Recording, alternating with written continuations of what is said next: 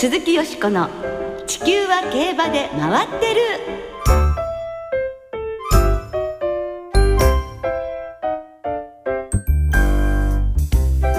皆様こんばんは。鈴木よしこです。お元気でいらっしゃいますか？地球は競馬で回ってる。この番組では週末の重賞レースの展望や競馬界のさまざまな情報をたっぷりお届けしてまいります。今日も最後までよろしくお付き合いください。そして今日ご一緒してくださるのは木和田敦アナウンサーですどうもこんばんは。こんばんは。可愛らしい雰囲気の木和田アナウンサーお久しぶりですよねもうそういう年じゃないんですけどね。えーまあお互い年齢のことはちょっとあれですけどね。よろしくお願いいたします,、はい。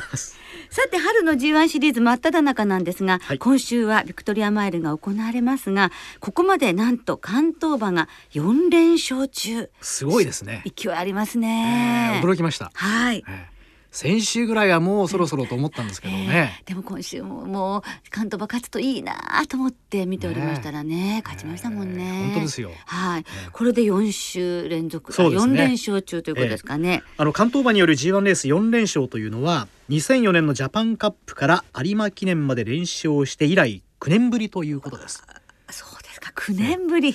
9年ぶりですからね。でもええそんなに昔じゃないですよね。でもね。でも9年あと1年で10年ですもん。やっぱそれだけ年取ったってことですか。ま あそうだけど、やっぱりそんなにうん。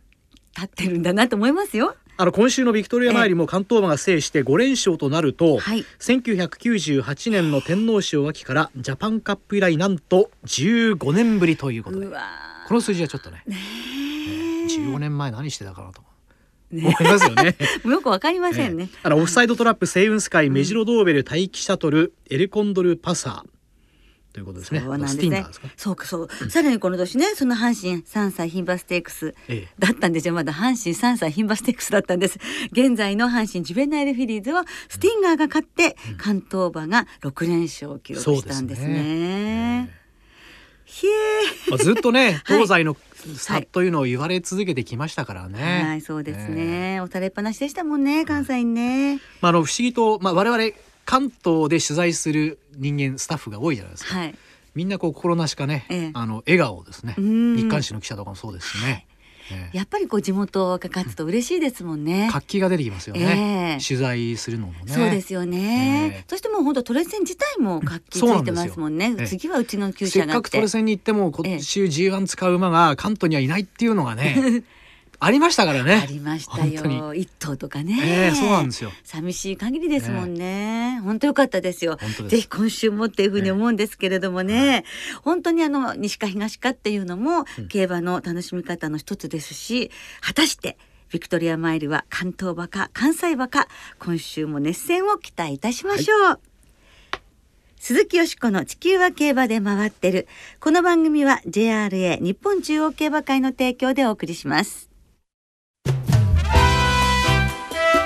鈴木よしこの地球は競馬で回ってる。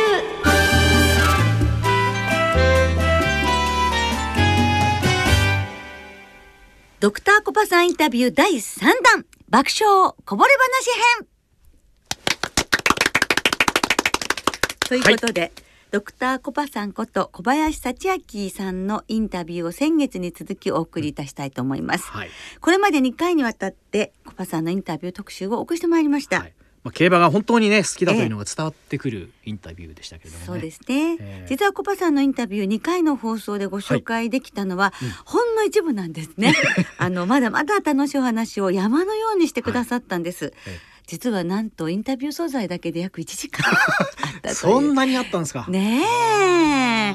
そこでスタッフとの協議の結果、ええ。このまま放送しないのは惜しい。うん。もったいない、うん。ということで、うん。第3弾コパさんインタビューを今日お届けすることとなりました、あの初回はコパのリチャード皐月賞出走ということで直前のまあ抱負をお話ししていただきましたけれども、はいまあ、2回目はコパさんの、まあ、相場に対する思い、うん。まあ、競馬との関わりについて語っていただいたということですけどね、ええ。え今回は？はい今回コパさんのうん。馬の選び方など、興味深いお話をお送りいたします。面白そうですねこれね、では早速ドクターコパさんインタビュー第3弾お聞きいただきましょう。コパのリチャードを初めて見た時はどんな印象でしたか、顔がすごく良かったの大体牝馬は顔とお尻で選ぶんですけど。牝馬は顔とお尻で選ぶ、でオス馬は顔と股間。股間というとえ股間一物がでかいかなって。えー、本当ですか？やっぱりねあるみたいですよ。えー、そうなんですか？今までこう十数年馬主やってきて、ええ。ああのオス馬に関してはまあ数頭しか走ってないんですけどあるみたいですね。それはしゃがみ込んでだからこう 何してるの？って言われて「いやじゃあちょっと今検査してる」って。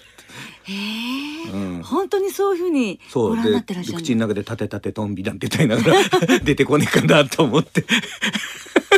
えー、やっぱりそれは生殖能力が高い馬はうん。強くなる可能性が高いとかそういうことですか？いや、そうなんです。ええ。まあ、顔が良くてええ。立派ならうーん。というふうに思って、へえ、はい。あそうなんですそれがね今のとこ当たってるの。いやーそうなんめて。って言われてるんです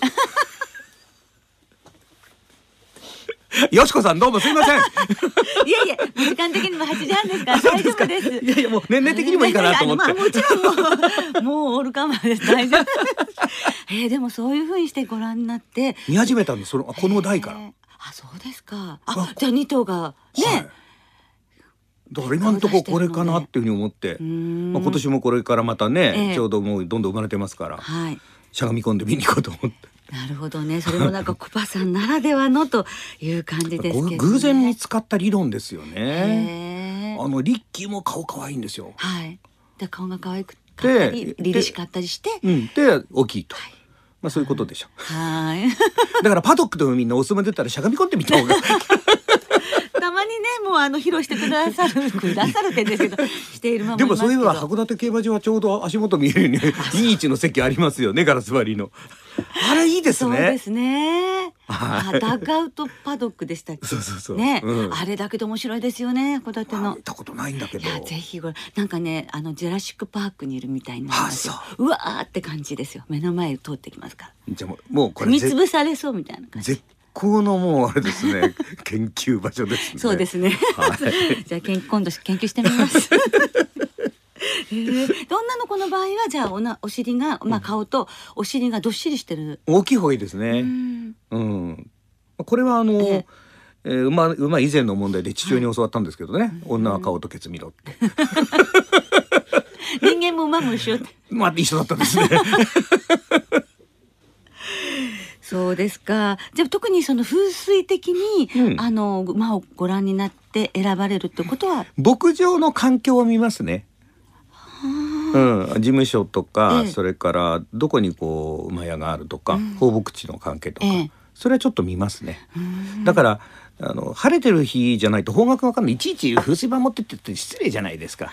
だから太陽見ておいやこの時間にここだからこここの方位だなっていうふうな見方をしますけどね。はい。そうすると例えばその牧場の水回りをうん。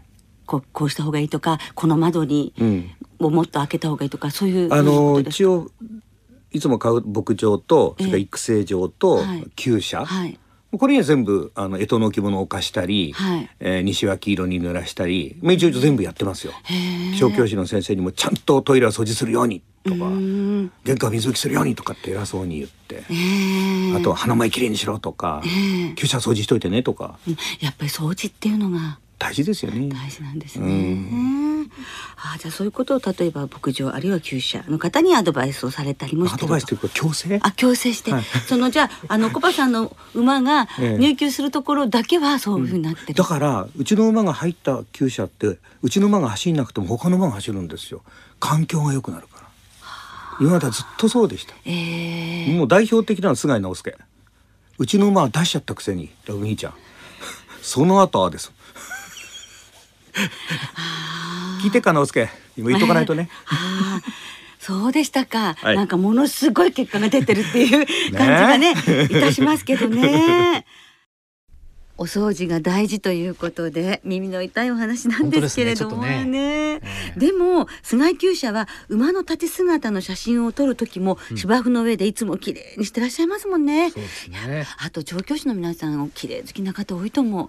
自らお掃除されてる方多いですもんね。木和田さんお掃除は今ちょっと耳が痛いとおっしゃったけど。ダメなんですよね本当ね。ええ。もうすごいですようちの部屋なんかも。ただ、ええ。僕以上に、ええ。あの嫁さんがもう無頓着っていうかあの、ええ。掃除全くしないんです。ええ。冷蔵庫に入れるものも野菜とかもビニールに入れてから入れるんですよ。はい。そこは一瞬あ綺麗好きなのかなと思ったんですけどええ。入れたまんま置いとくから開けた時に分かんないじゃないですか。中からいろんなものが出てくるんですよ。中にあのビニールだけ出てきたりしますからね、ええ、それどうするんですか？木和田さんがそれをこうじゃあちょっとバカ野郎とか言いながらもうん野菜室を。捨てて。へえ頼りになるな。いやいやいや全然あのこのこの題材とねずれちゃいましたけど。いやだけどやっぱりお掃除すればね気持ちいいですからね。本当ですよ。本当そうなんですよね、そういうちょっとしたところから始まるような気がしますよね、そうですね。何事も。はい、もうええ。コパさんのお話でやっぱりお掃除ちゃんとしなきゃいけないっていうこともね、私肝に銘じました。はい、えー先月の放送でですね、はい。あのコパさんの開運の干支の置物をリスナーの皆さんにプレゼントしたところ、えーたくさんのご応募をいただきました。ああ、ありがとうございました。でプレゼントの応募とともにリスナーの皆さんからさまざまなメッセージもいただいています、はい。いくつかご紹介いたしましょう、はい。い、ずれも匿名で、はい。えー自分は美年生まれで5週目に突入しています。おおというと還。暦ですね。ね。えー私も競馬場やコパさんほどではありませんがちょっとだけ綺麗な格好で行きますよ、うん。いいですよね。やっぱり綺麗な格好で行く。そうですね。ちょっとこう気持ちが引き締まりますもんね。えー競馬新聞に書き込むペンはいつも同じ高級なペンを使っています、えーそのペンには馬券が当たった時の一着馬ママキジャと名前をつけて呼んでいます。おおいいですね。ね。でも一緒、私もオグリキャップの有馬記念で、はい。あの馬券取った時にはい。買いましたペン。でオグリキャップペンってあそう今も使ってはいました、、もうあの前はそれもう万年さんあんまり使わなくなりましたけど一応買いました。へうん。えそうですか、はい。それからですねええパドックでピンクのバンテージをしている馬を見つけたら必ず買います、はい。なぜジェニュインンの影響かもということですそうかジェニュインファンでいらしたんですね。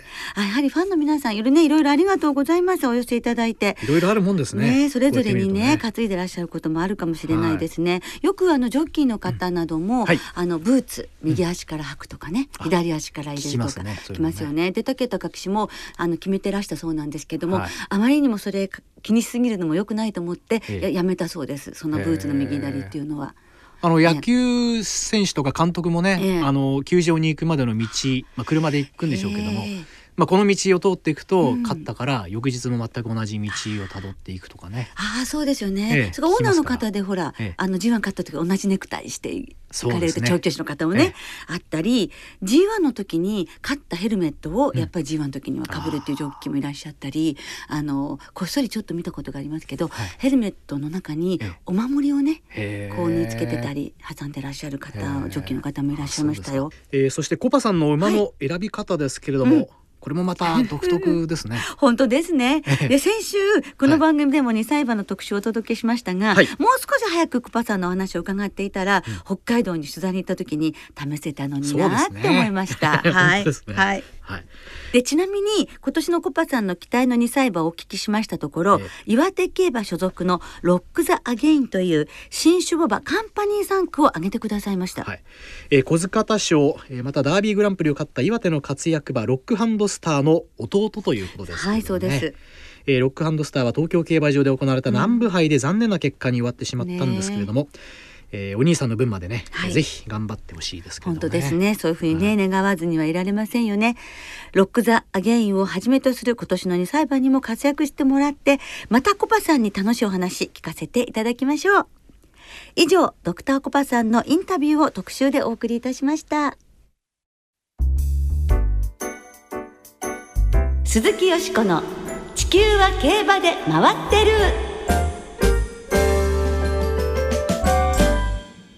さてここからはあさって東京競馬場で行われるビクトリアマイルの話で盛り上がっていきましょう。はい、えービクトリアマイルは4歳以上の牝馬によりますマイル戦2006年に新設され今年で8回目を迎える JRA の最も新しい G1 レースはい、ビクトリアマイルが創設されるまではコバの牝馬限定 G1 は秋のエリザベス女王杯しかなかったんですもんね。そうです。ね、えー春の小馬女王決定戦と位置づけられるレース。えーこれまで関東馬が4勝関西馬3勝と関東馬が一歩リードしているこのビクトリアマイルですけれどもね、はい、えーリスナーの皆さんから思い出のビクトリアマイルをいただいています。はいありがとうございます。ご紹介しましょう、えー思い出のビクトリアマイルは2008年のエイジアンウィンズです。はい、ええーラジオネームさんからいただきました。1600万から3連勝を飾りましたが絶対女王ウォッカを破りました。大仕事をやるときは勢いも大事です。うん。えー森内勝利さんからアパパネ、えーブエナビスタを封じたともに勝ちタイムも驚愕。直線の攻防は今でも忘れられられません、えーそれから、えータイさんから、はい。えー思い出のレースは2007年の恋歌あの時は馬場が悪くて直線ではみんな外に行く中内にコースを取って勝ったのがとても印象的でした。前川清さんの持ち馬だったから特に印象に残っています。そうですね。えーそれからゆうきさんからもいただきました、はい。ウォッカが勝った第4回のビクトリアマイル。なんといってもあの圧勝劇。G1 で圧勝などというのは相当な能力がないとできないことだと思います。本当ですということでね。皆さんありがとうございます。あの結構名勝負が多いんですよ。そうですね。ル、まあ、回数は8回今年ね、ええ。ですけれどもね、7回過去7回。そうですね。本当に多いですよね。はい、でそんな中から今結城さんもおっしゃいました、はい。私の思い出のビクトリアマイルなんですが、2009年ウォッカの勝ったこのレースです、はい第4コーナーカーブ直線コースに向いてきました。前はショウナンラノビアショウナンラノビアそしてブーケ・フレグランスヤマニン・メルベイユ間からウォッカ間からウォッカ400の標識を通過。早くも先頭ウォッカに変わった。うちショウナンラノビアあとはブーケ・フレグランスそしてヤマニン・メルベイユあとはブラボー・デイジーも迫ってくる。さらにはリトル・アマポーラ。しかし抜けた。ウォッカ強い強い。3馬身4馬身リード。あとはショウナンラノビアそしてブラボー・デイジーブラボー・デイジーそして追い込んでくる。リトル・アマポーラ。しかし先頭はウォッカ独走だ。ウォッカ先頭ゴールイン2着はブラボー・デイジー。その後の3番手争いは最後接戦。1分32秒4今年の国内初戦。強い競馬で6番のウォッカ。国内初戦勝利で飾りました。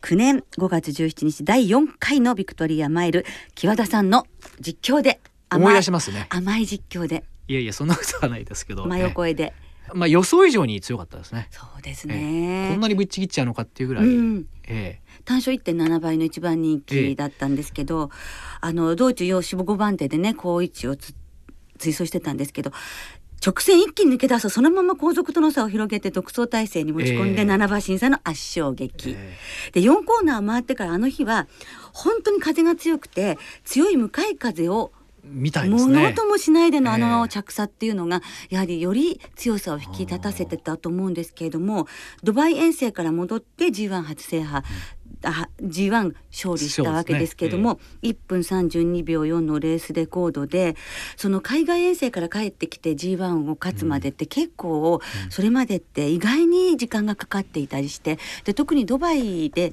好勝負した馬とかはい。好走した馬はアメリカの馬でもその後全然勝てなくなったりとかええ。するみたいだったりレースに出てこなかったりもするのに、このウォッカは海外遠征から戻って1ヶ月ちょっとでの G1 勝利、まして牝馬ですからそうねですよ、ええ。多分それまでで最短だったと思います。日本の馬として。いかにこの世代で抜けてたかっていうね本当ですよね。ええ。だから帰国後1ヶ月でも G1 を勝てるんだという新たな1ページを刻む、うん。まさに歴史を切り開く牝馬であることをまたまた証明した、まあね、ええ。あの3区がねこはい。れから、そうそう今年ね。そうなんですよ。デビューしますからぜひ。あの時のウォッカの子供がって思っていただいてね、そうですよね。またこう競馬場に見に来ていただくとね、本当そうしていただいたらいいですよそうねです鈴木よしこの地球は競馬で回ってる。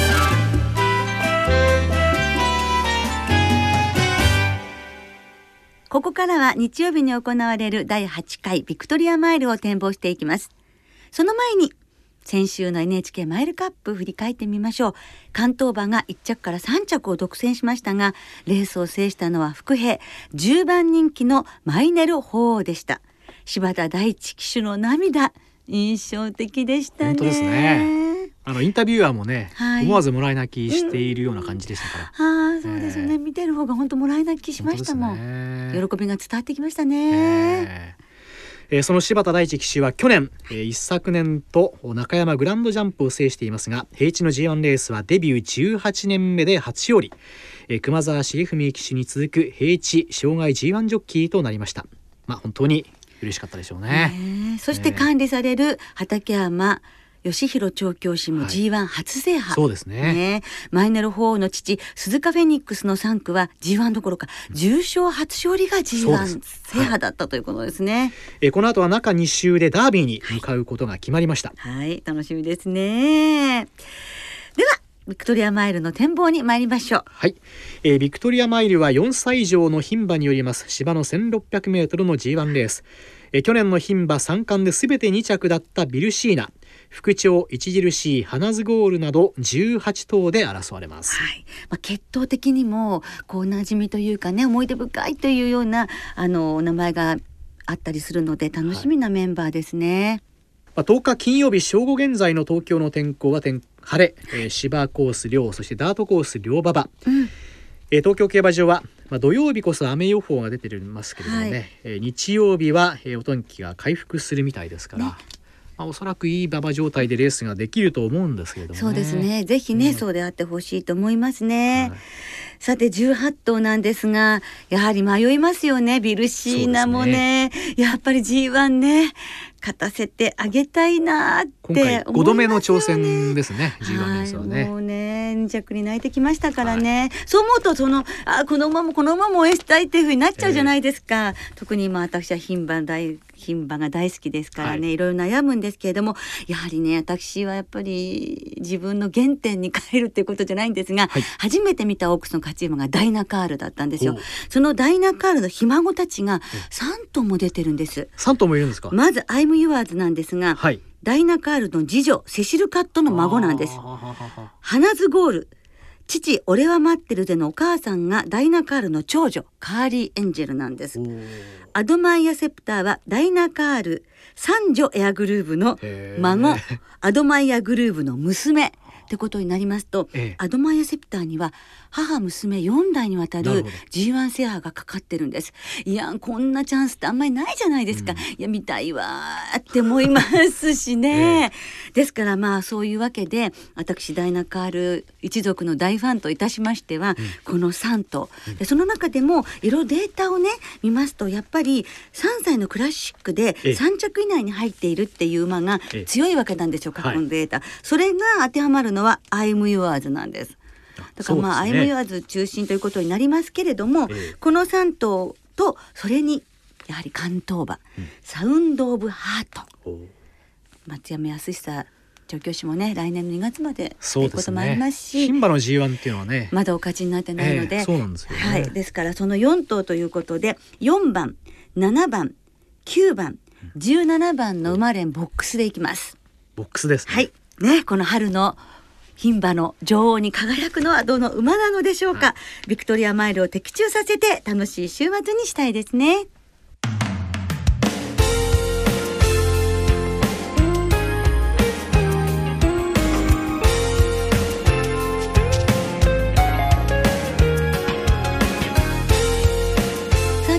ろそろお別れの時間となりました。はい、えー今週末は東京、京都、新潟の3つの競馬場での開催です。土曜日は東京で安田記念へ向けての最重要ステップレース京王杯スプリングカップが行われます、去年のマイルチャンピオンシップを勝ったサダム・パテックが出走予定していますね、はい。楽しみです。